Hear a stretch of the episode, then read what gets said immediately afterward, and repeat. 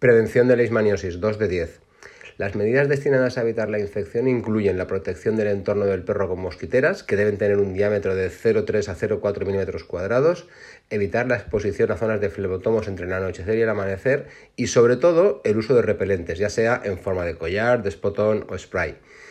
Para evitar o reducir la severidad de los cuadros clínicos podemos recurrir a las vacunas, la domperidona, los nucleótidos y también hacer screening en perros sanos.